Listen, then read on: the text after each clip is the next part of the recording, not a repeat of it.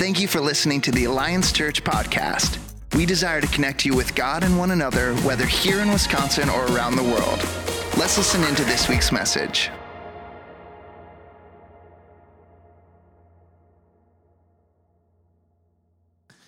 Well, I'm obviously not Pastor Justin, but I just want to tell you a little about why he's here. Uh, we believe at our church that uh, young people matter to God and that the future is bright, and we're going to invest in those kids and those youth. And this is someone that we wanted to bring in this weekend to speak directly into the hearts of our young people, our students.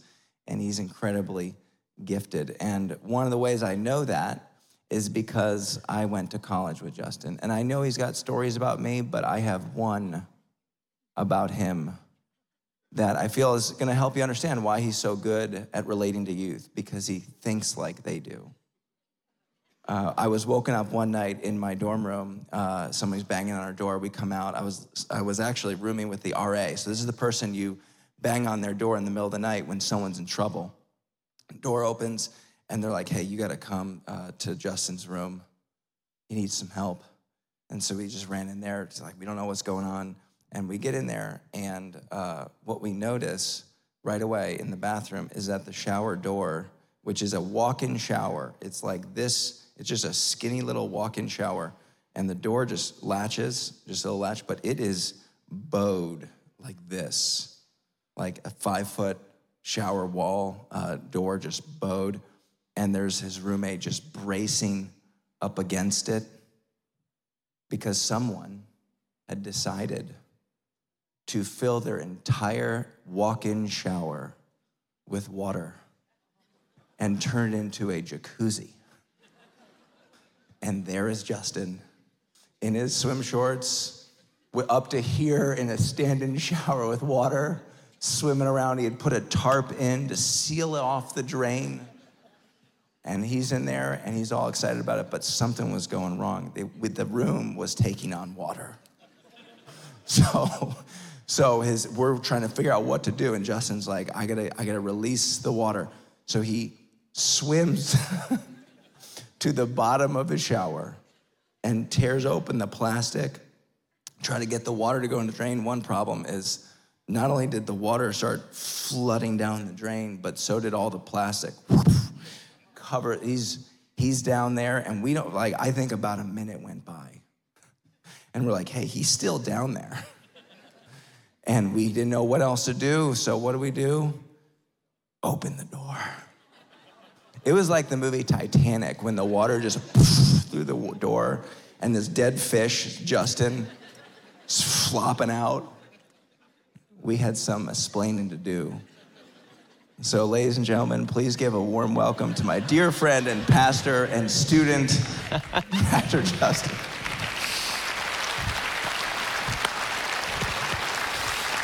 Thank you. Thanks, Brian. Uh, you know, you could hear that story and think it speaks to my ignorance, but it really speaks to my sense of commitment because I was in there for six hours.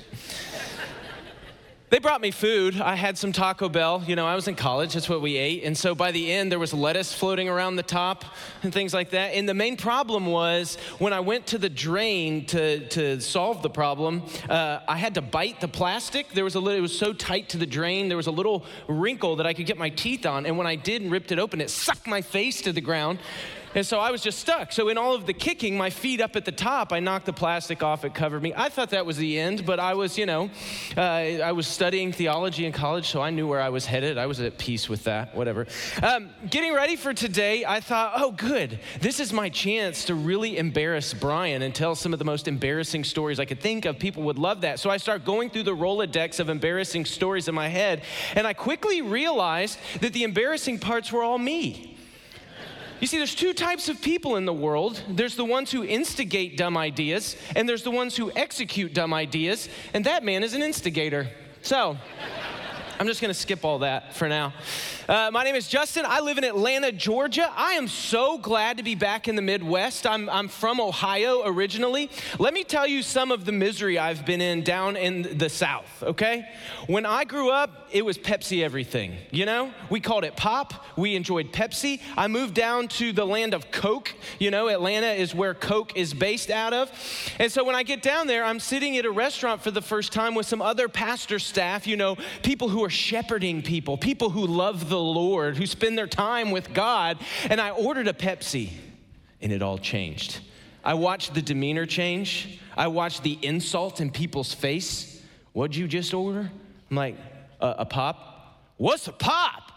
What are you gonna do with it? I'm like, a, a, Pepsi. And so I quickly realized I'm not allowed to have Pepsi. So for the past 12, 13 years, I've been drinking Coca Cola, all right? So it's been good to get back to the land of Pepsi. Uh, some other stuff down there the SEC football world, uh, they're crazy, y'all. I I'm from Big Ten worlds where we all love one another and there's good, friendly competition down there with the Georgia Bulldogs. You show up at a game and they're like, they're barking at me. I'm like, are y'all gonna bite me? Because I'll just go home. I don't need this. I don't need to be here. So it's good to be back in the Midwest. I grew up hunting outside in the cold and the corn. So as I've been driving around some of y'all's cornfields, except it ain't been cold, thank you for that. I don't know who's to thank for the weather this weekend, but I'm really, really grateful for it because it was not too much culture shock for me. But uh, I grew up in a big family. Uh, I had lots of brothers and sisters. We were homeschooled, which was a lot of fun. I was captain of the football team. I was homecoming king. It was tough to find a date, but you know, on test days when we saw other kids. I managed to figure that out. Uh, but I, I, loved growing up. My dad was a pastor. He was a pastor my entire life. So I always got to see the benefits and the struggle of ministry. And I told God at an early age, I don't want to be a pastor at all. And God had other plans for my life. It was through a lot of prayer and times that we'll talk about later today uh, that I felt like God put the call of ministry on my life. So I pursued that. It led me to Indiana Wesleyan where I met Brian. We had lots of really spiritual moments like flooding dorm rooms and things like that. A lot of water in that dorm room. Uh, but I'm glad to be here. And so for the past uh, 15 years, really, I've been in full time ministry. I've been pursuing what God has called me to do. It led me to Atlanta, Georgia, eventually, where I became on staff at a church called North Point. Uh, it's a really phenomenal place where I've had the opportunity to pastor to a lot of high school students over the years, and it gives me opportunity to come to great places like this. Now, the first thing I like to do whenever I get with a group of people in a church environment like this, it's uh, to prove beyond a shadow of a doubt that God exists. I feel like there's some of you here who may be skeptical. Some of you have been a Christian a long time and you've forgotten the reality. So, what I'm going to do really quickly is prove beyond a shadow of a doubt that God truly does exist. You see, 12 years ago, I looked like this. All right? Not too bad, I know, you know, but I've got less hair now. That's, uh, yeah, anyway. And uh, not only did I look like this, but I drove this okay? This is a combination that good parents tell their kids to stay away from. All right, if you see this man driving this van, walk the other way. But here's the thing while I looked like that and I drove this 1998 Dodge Grand Caravan, I managed to meet and start dating this girl. So, if this guy in that van can get that girl, the only answer is God exists. Thanks so much. Have a great week. We'll see you next week. I'm just serious. But anyway, I have uh, two great kids down in Atlanta. I've got one wife because that's all I can handle. But um, it's, it's, we've got a great life down there. It's a lot of fun. I'm excited to be here. They all say hello from Atlanta this morning. But I was thinking about today uh, and, and, really excited to get to kick off this new series all about prayer. Prayer has been something that's been uh, such a part of my story and my faith development uh, that I'm, I'm, really excited to get back to really studying what does the Word of God say about prayer? What is our response to prayer supposed to be? And, and where do we start this conversation? You see, through the next several weeks, we're going to walk through the Lord's Prayer, which a, a lot of you know, a lot of you have heard. You know, if you've played sports, it's the thing that you get in the end zone and say together as a team, Our Father who art in heaven, hallowed be thy name. And we talk through the, the Lord's Prayer. But really, if we take a second and we dissect the Lord's Prayer and we look at the individual parts, which we're going to do, we realize that the implications and the impact of prayer may be greater than the way we're utilizing it in our own life. You see, over my life, my mom was a prayer warrior, so she taught me day in and day out the power and the impact of prayer. And so I felt like I had a profound understanding of prayer until I got to right before college, and God drastically shifted the way that I thought about prayer. But before I get to that story, I want to back uh, up a little bit, maybe a lot farther. I want to take you all the way back to the beginning. In the garden, Adam and Eve are in the garden and they have this community with God, and prayer is easy because they're just talking to God, and that makes it really simple. I felt like they were kind of cheating. But we all know what happened in the garden. God created the world, this perfect sphere of perfection. It's the way that He wanted it. And, and they were in community with God, and they were allowed to have anything they wanted in the garden. And God said, It's all yours except for the tree in the middle. Uh, if you would just not eat from that tree, pretty easy enough. You know, there's all these other trees and things to eat from. What, it's, a, it's a piece of cake. And then one day, the serpent, the, the devil, the enemy, whatever you feel comfortable calling him, shows up to Eve. And the enemy knew something about Eve that maybe Eve didn't know about herself. He knew that Eve was created with profound curiosity. That human beings are created with profound curiosity, a curiosity that causes us to continue to wonder and worry and, and, and perpetuate questions inside our head. And he also knew that curiosity will partner to one of two things curiosity will partner with pride, or curiosity will partner with humility. And when curiosity partners with pride, its destination is worry. And when curiosity partners with humility, its destination is wonder. And so the enemy comes to Eve and he appeals to her pride and saying, Did God really say? Did God really say, don't eat from this tree? I mean, come on. He just doesn't want you to be like him. And I imagine in that moment, Eve's curiosity begins to partner with pride, and she thinks, wait a minute, yes, I can be as good as God. I can have the knowledge that God has.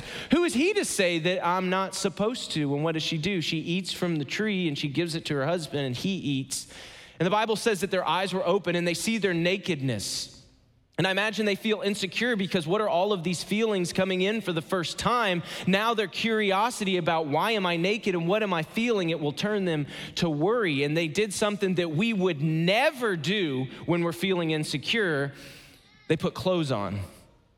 And I think it's interesting that the, the, the, attention to detail here in the Bible, that something that they do to deal with insecurity is they design some clothes. They get the fig leaves and things like that. And I fast forward and I think of all the high school students I met who are making sure they're wearing the latest designer stuff because they don't want to feel insecure and they fall into the comparison trap time in and time out. Curiosity partnered with pride and led them to worry. And if we fast forward through the Bible, we see that God's sphere of perfection gets shattered when sin enters into the world. And we watch the effects of it for years and years. Generations and kingdoms fall, and families fall apart, and people are at each other's throat, and they're fighting, and they're going back and forth. Curiosity is a really, really powerful thing.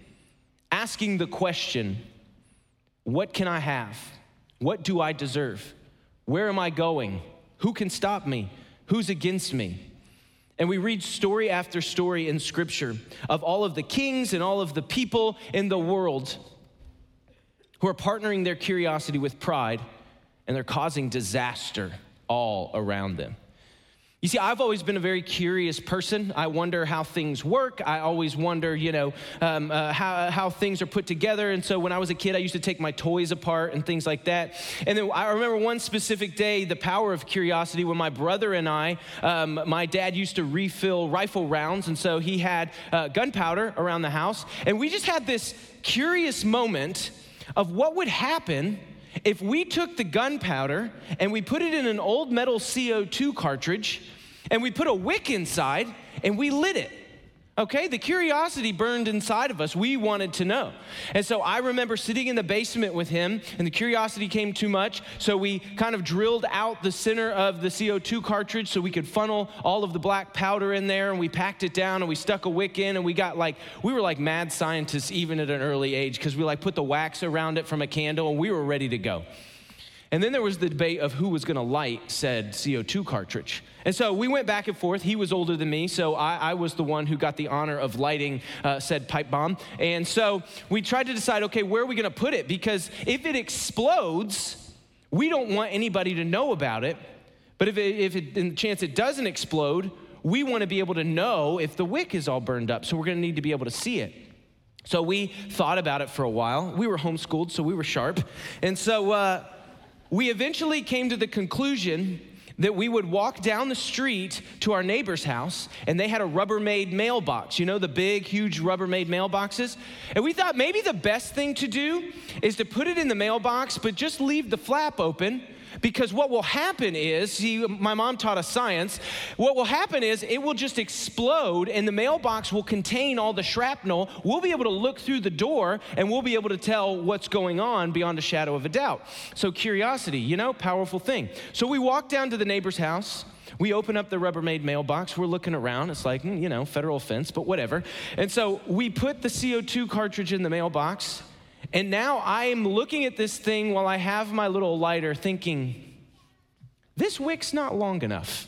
You know? I mean, God made me small with a big mouth, but He made me really fast so I didn't die, okay?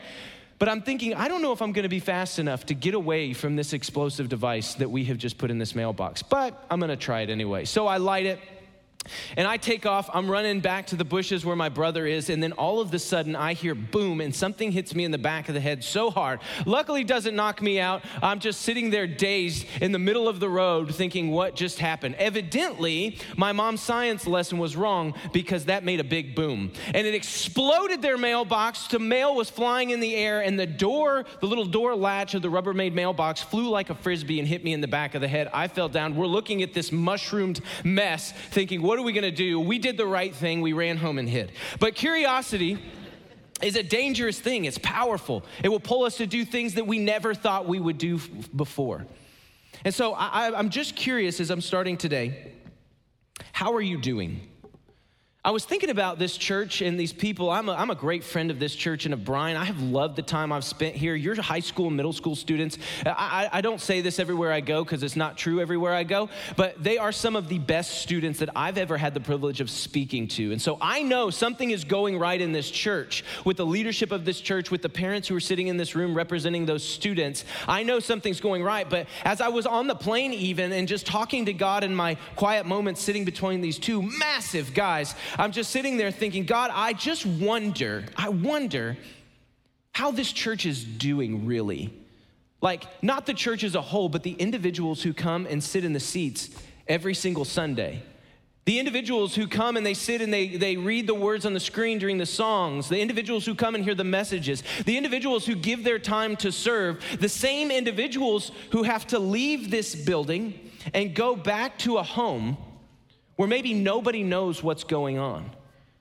I wanted to ask the question, and I wanted you to get thinking about that question How are you doing, really? Do you feel like you're thinking about the future. You're thinking about your finances. You're thinking about your family. You're thinking about your health. You're thinking about your loved ones. You're thinking about your career with a sense of wonder. Oh, I wonder what's going to happen next. Or with a sense of worry thinking, man, what is going to happen next? You see, I like to illustrate the difference between wonder and worry this way wonder is an eight year old before Christmas asking the question, What is Santa going to bring me? Worry is a 48 year old, maybe who just lost their job leading up to Christmas, thinking, What is Santa going to bring them? So, when you think about your life and you ask the question, How are you doing? Are you filled with wonder or worry? And I want you to identify that this morning because as we walk through the first part of the Lord's Prayer, it is imperative that you are honest with yourself in identifying that because prayer takes self honesty if we're not able to bring honesty of self into the presence of God, then really what we're doing is having a fake conversation. I've done tons of marital counseling in my life, and the number one thing, the place I start every single counseling session, because these two relational people are having issue, is in their conversation, in their communication ability. And oftentimes, what I'll find is one of the two people are not being honest with themselves. And the problem, you know this if you're married, the problem is the spouse is being really honest with the other person about who they really are. And I spend my time helping people understand and be honest with who they really are and what they're really about and what they're really doing. So I'm challenging you in this moment. I know I'm just some guest from Atlanta getting in your business, asking the hard questions, but how are you doing really? Have you been wondering? Or maybe have you been worrying? Because ever since that day in the garden, people's curiosity has taken them the path of worry and you know the story, kind of the, the overall narrative of the Bible. God comes to Moses, then this Levitical law is established where people, um, you know, have this checklist of things that they do to be in right standing with God. And then people couldn't really approach God on their own. They would go to the priest, and the priest would go in on their behalf, and he would make a sacrifice to atone for their sins. So there really was this distance between people and God. You see, in the garden, there was connection directly between God and man, but after that, there was coexistence between God and man. Once they were out of the garden and God was out of sight, now people just coexisted with God in hopes that whatever the priest was doing on their behalf was good enough to cover them. So, my second question is right now, do you feel like you are connected to God or do you feel like you are just coexisting with God? Do you feel like your curiosity has led you the way of the wanderer and connected you to God? Or has your curiosity led you in the way of the worrier and just allowed you to coexist with God? It's one thing to believe that God exists, it's another thing entirely to be connected to Him. So we fast forward a little bit more, and now we're getting to the point of today. We find Jesus alive and well, teaching people in, the ser- uh, in sermons on mountains and things like that. And he's going through all of these things that he's teaching. And finally, Jesus gets to prayer. You see, prayer for these people would have looked different before Jesus than it did when Jesus showed up and eventually when Jesus died and resurrected um, from the grave.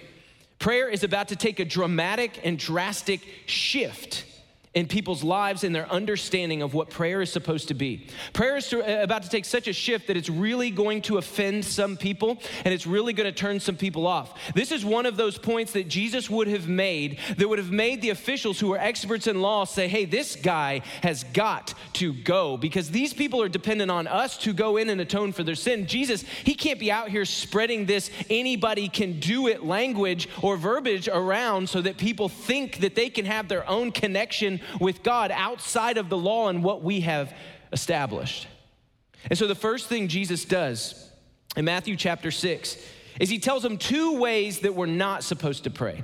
I think that Jesus knew the condition of the people around and the amount of worry that they carried. Maybe like today, he would look at the room and say, Man, this room is filled with people who worry about their future and they don't wonder about their future. So, what he does is he calls out two specific ways that people often show their cards when they're feeling self conscious or worried. He says this, and when you pray, do not be like the hypocrites for they love to pray, standing in the synagogues and on the street corners, to be seen by others. You see, Jesus knew that we will take external um, um, precautions and go to external lengths to overcome our worry. And he's saying one of the ways that people would do this is they would make sure they're seen. I remember when I was in high school and I would come to the conferences and I wanted to date the prettiest girl in the youth group, you know, the it girl who, when she walked out of her parents' car, her hair was in slow motion and she didn't really touch the ground, you know. And I thought, this is the girl that I'm gonna date. We're gonna get engaged. We're gonna buy, get married, buy a house, and get a dog. If she's not allergic, I'll ask later. And I remember that feeling, and so I would be the one who would stand in the synagogues. I was the loudest prayer. God in heaven, how, how art thee today? She watching? She see me? Yeah, I'm spiritual, you know? And Jesus is saying people are making a big scene. They want to be seen because they want to overcome this sense of insecurity that they have, saying, you know what? I'm not really connected to God. I'm coexisting, but I want to fool everybody else, so maybe I can fool myself. He's saying they want to be seen. The second thing, and when you pray, do not keep babbling like pagans, for they think they will be heard because of their many words. He's saying the second thing that they do is they speak up. They say loud, crafty prayers that are elaborate, full of words because they want to be seen and they want to be heard. I don't know about you, but there's been so many times in my life where if I'm honest, I wanted to be seen and I wanted to be heard. I've been a Christian for a long, long, long, long time. But the opinions of people sometimes have outweighed the truth of God in my life. There have been times I've wanted to be seen and I've wanted to be heard. And Jesus is saying, hey, the way that you go from coexistence to connection with your heavenly Father is not by making earthly attempts to be seen and heard and striving for success and striving to achieve and striving to be at the top. No, it's something different. And what he offers is a very counterintuitive approach to prayer. Matthew 6 6. But when you pray, go into your room, close the door, and pray to your Father who is unseen. Then your Father who sees what's done in secret will reward you. Now, this is something that they would have just turn to each other flabbergasted at what Jesus has just said. And we're going to talk about that word father in a second. But the idea that he is introducing here is so counterintuitive and so anti cultural at the time of this religion that people would have gone, What in the world is he talking about? But before we get to that, I wanna, I wanna talk about what Jesus says. He says, Hey, when you pray, get away from everyone else, go in your room, close the door, and pray to your Heavenly Father. He's saying, let's be intentional about our prayer. Let's make prayer about God. Let's not make prayer about them. Beyond that, let's not make prayer solely about our insecurity and our worry, but let's begin to right size prayer and make it about our wonder. So, to kick this series off and going through the Lord's Prayer, I'm going to go through the, the first verse of the Lord's Prayer. It says this in Matthew 6 9. This then, Jesus says, is how you should pray Our Father in heaven, hallowed be your name. So Jesus is standing before all of these people, teaching them how to pray. And he says, Hey, I'm gonna make it really simple for you. In fact, I'm gonna give you the words on how you should pray. And he says, Our Father who art in heaven, hallowed be thy name. And so I'm literally going to break this down and pick out the four main words in this verse. We're going to talk through those four main words really quickly, and then I'm going to give you some homework and fly back to Atlanta and hope that you work on it, all right? So let's talk about the first word I want to talk about. Jesus starts by saying, our. I love that he starts this way because religion and prayer and this Christian thing can become so siloed, can it? Have you ever felt that way? Have you ever felt had somebody say to you, "Hey, I'm praying for you"? Have you ever said somebody said, "Oh, you know what? I'll be praying for you," and, and you walk away and you don't think much about it? But then, have you ever had somebody pray for you? There's a big difference in the way that that feels. When somebody says, I'll be praying for you, and somebody stops and they pray for you. You can feel the rightness in the community of that. There's this communal idea that Jesus is saying that we are a body of believers. We are one body, all brought together to honor God. And so he's saying our in the sense of like we are all in this together. We are here to carry each other's burdens. We are here to lift each other up. We are here to pray this prayer on each other's behalf. We are here in solidarity with one another. And at this time, it was so different for them that they're now thinking, wait a second, this religion thing being a, a, togetherness idea, and the fact that we have access to God the same as those who would go into the temple on our behalf had access to God, that doesn't make sense because typically the way that we would do it is there were people who got to go talk to God, and then there were those of us who depended on those people. But now you're saying that we all have access. And in the American church, what we try to do is we say, well, the pastor's on staff and the guy that gets on stage, they have a special connection to God, but those of us who work as a CPA and just come to the 8:30 service, we don't really have the same connection to God that they have. And Jesus is saying, actually, because of what I'm about to do, you all have access to the Father. You all have access to relationship with him. Profound idea. The next word he says is Father. If there's one thing, excuse me, if there's one thing I could I wish I could get students to understand in 2022, it's that they have a good and perfect, loving heavenly Father. But just for a second, you know one of the biggest issues I run into is that when I tell students that, they don't have a good earthly father. And so for them to be able to wrap their head around this idea that there is a heavenly father that loves them, the only thing they have to compare it to is their earthly father who hasn't. and it turns into a really difficult conversation and something difficult for them to wrestle to. And I'm not ignorant. I know that there are people in this room who didn't have a good earthly father. And so the idea of God being a good heavenly father is hard for you to understand because you've never seen it. Jesus is introducing the idea that God is not just a wrathful being up in the sky waiting to judge us when we mess up and we don't perfectly keep the law, but instead, he is a heavenly father. And immediately, I bet people put that into their own context. I bet the fathers began to think about their kids and connected the dots. Wait a minute, God loves me the way that I love my kids? Like, that is a profound love.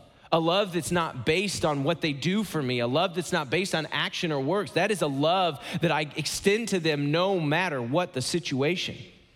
And I bet the people who were there who didn't have kids thought about their own dad and thought, wait a second, I love my dad. I would do anything for my dad. You know, as a young boy, there was nothing I wanted to do more than make my dad proud. In the moments he communicated that pride to me, it was like heaven and earth aligned and everything lined up and it was perfect. Jesus is introducing a brand new idea to them and his culture, but also for us today. Because I don't know about you, but I don't always pray like I'm praying to my Father.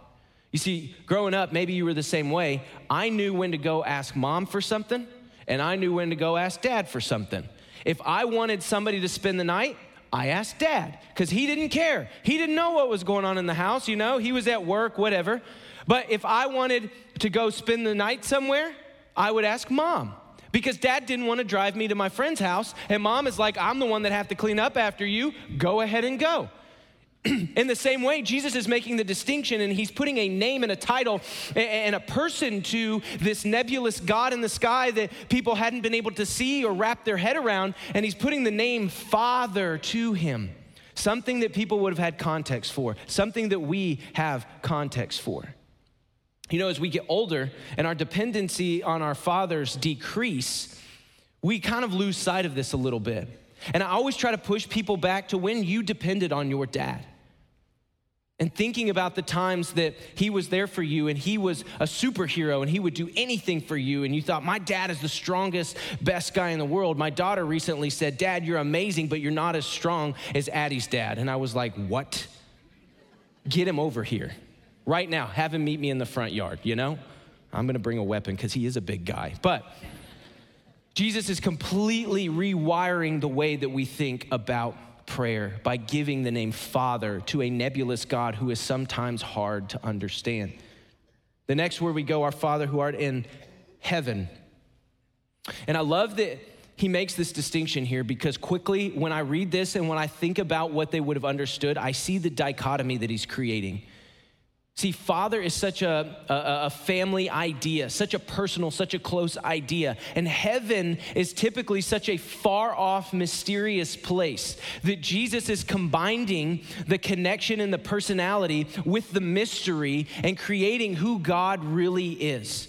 Saying, God is your father who loves you and he's close and he's near and you can be connected but also saying he is the creator of the cosmos. He is the one who set all of this in being. He is the one who reigns.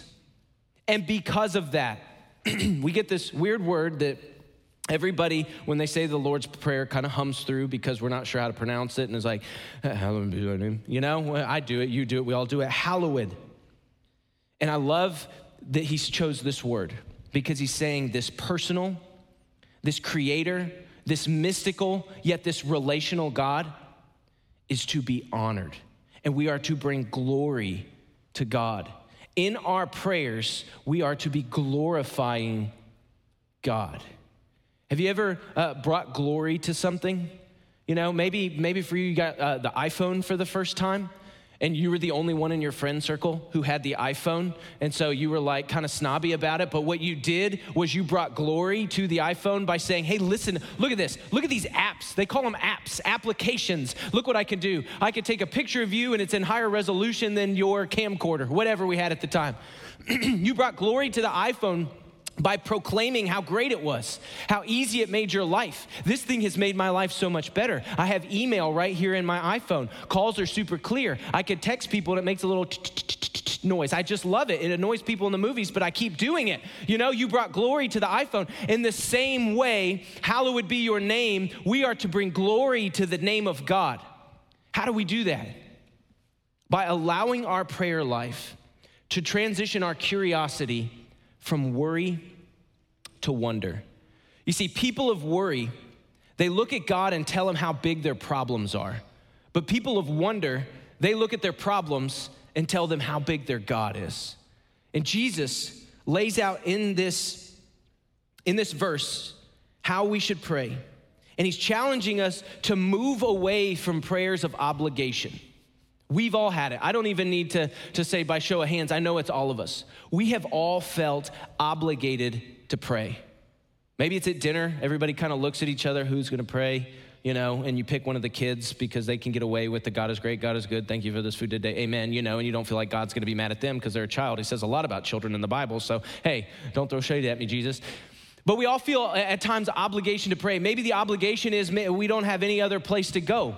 We don't have any other option. We've got to punt. We've got to throw the Hail Mary. And so we're going to throw up that prayer in the fourth quarter because we've got nothing left. Maybe we feel obligated to pray because we're in a church setting or in an environment where somebody tells you bad news and you feel like you got to pray. Maybe you feel obligated to pray because we're supposed to have quiet time and we're supposed to grow in our faith. And the thing that we tell you week in and week out know, from stage is that you need to be having your quiet time, you need to develop. And so you wake up in the morning with prayers of obligation and it feels dull and it feels relationless and it feels hard. And if you've ever been in a relationship where you feel obligated to communicate, it becomes something you don't want to be a part of. And it becomes obvious to both parties that it's an obligation. I came this morning to challenge this church to move beyond prayers of obligation. I challenge this morning this church to move beyond the prayers that maybe we've been praying um, out of worry and move into a world of wonder. I'm challenging this church to move from prayers of obligation to prayers of this. I'm going to walk through the Lord's Prayer adoration, submission, supplication, justification, and protection. As we walk through the Lord's Prayer, you are going to see that Jesus perfectly crafted a prayer that covers all aspects of our life. Jesus perfectly crafted a prayer that's going to allow us to move from worry to wonder. You know, the Bible says in Philippians that we shouldn't worry about anything, but we should pray about everything, making a distinct dichotomy between the two, saying, you know what the opposite of worry is? Is true, authentic prayer. And I'm gonna challenge this church to move from prayers of obligation this morning to prayers of adoration. Move from prayers of obligation, of being uh, uh like, I feel like I have to pray, to prayer, joyful prayers of adoration, saying, God, you are the one who created me, you freed me, you saved me, you hold it all in your hands. Everything that I could worry about, God, you can you have the power to shift me to wonder. Maybe not worry about what's gonna happen in my job, but wonder what you're doing and how you're working. God, circumstances in my life, they bow to you because you create and sustain it all. But prayers of adoration are impossible unless you can answer this question. Who are you praying to? Who are you praying to? This is your homework, okay? The next time you pray, I want you to enter in your time of prayer by defining who God is. And maybe for some of you, you make a note on your phone, you write it down somewhere, you, you kind of have it in the back of your mind. But I want you to start your prayers for the next, let's go for the next week. I want you to start your prayers by defining who you are praying to in hopes that it will move you from prayers of obligation to prayers of adoration. And let me give you some cheat sheet work here. You are praying to a heavenly Father who loves you. You are praying to a heavenly Father who created the entire world and holds it all in his hands. You are praying to a heavenly Father who has the power to bring dead people back to life. You are praying to a heavenly Father who has freed you from a life of sin and shame. And I want you in your prayers, I want you to start there in defining who you're praying to, and I want you to let that sink in just for a second. And then I want you to pray out of adoration and thanksgiving to a God who loves you. I believe that the next chapter of this church requires people who will get out of the life of obligated prayer and into a life of authentic prayer where they're allowing God to search them and they're being honest with themselves about who they are and where they are. And they're allowing God to begin to change them from a life of worry to a life of wonder. Because this church has a lot to wonder about where God is going to lead you what you're going to do next, and how you're going to impact the community around you. I've been watching from afar, and I love what I see here. I love that there is a church here in Appleton, Wisconsin, of people who are on board and on mission with the same things as God's heart. And I would just pray that over the next couple weeks, Maybe some of you, for the last 30 years, you've prayed for the same way. The last 10 years, you've prayed for the same way. You've never examined it and you've never thought about it. I would just pray, and I'm begging God from Atlanta, Georgia, that you would take this, this series so seriously to begin to examine and investigate your prayer life. And maybe step outside your comfort zone in attempting to be honest with God. Step outside of your comfort zone in the things you're willing to discuss with your heavenly Father. If you would stand, I would love to end today by praying for you. Heavenly Father, God, I recognize the vast difference um, in people in this room this morning. People who worry about finances or relationships or their future or their health. God, we would never be able to um, fully grasp the, the differences in this room, but God, here's what I know you have the power to heal and to free, and to save and to protect and to redeem and restore all of it. And so, God, I pray for the people standing here that they would be honest with themselves and that they would evaluate and examine their prayer life. And God, that you would move them into a life of prayer that could move mountains in their lives and the lives around them. I pray for Pastor Brian and the leadership of this church that they would go first and they would show these people the power of prayer in their community. We love you so much. Give us a great day. Go Packers. In your name we pray. Amen. Thanks.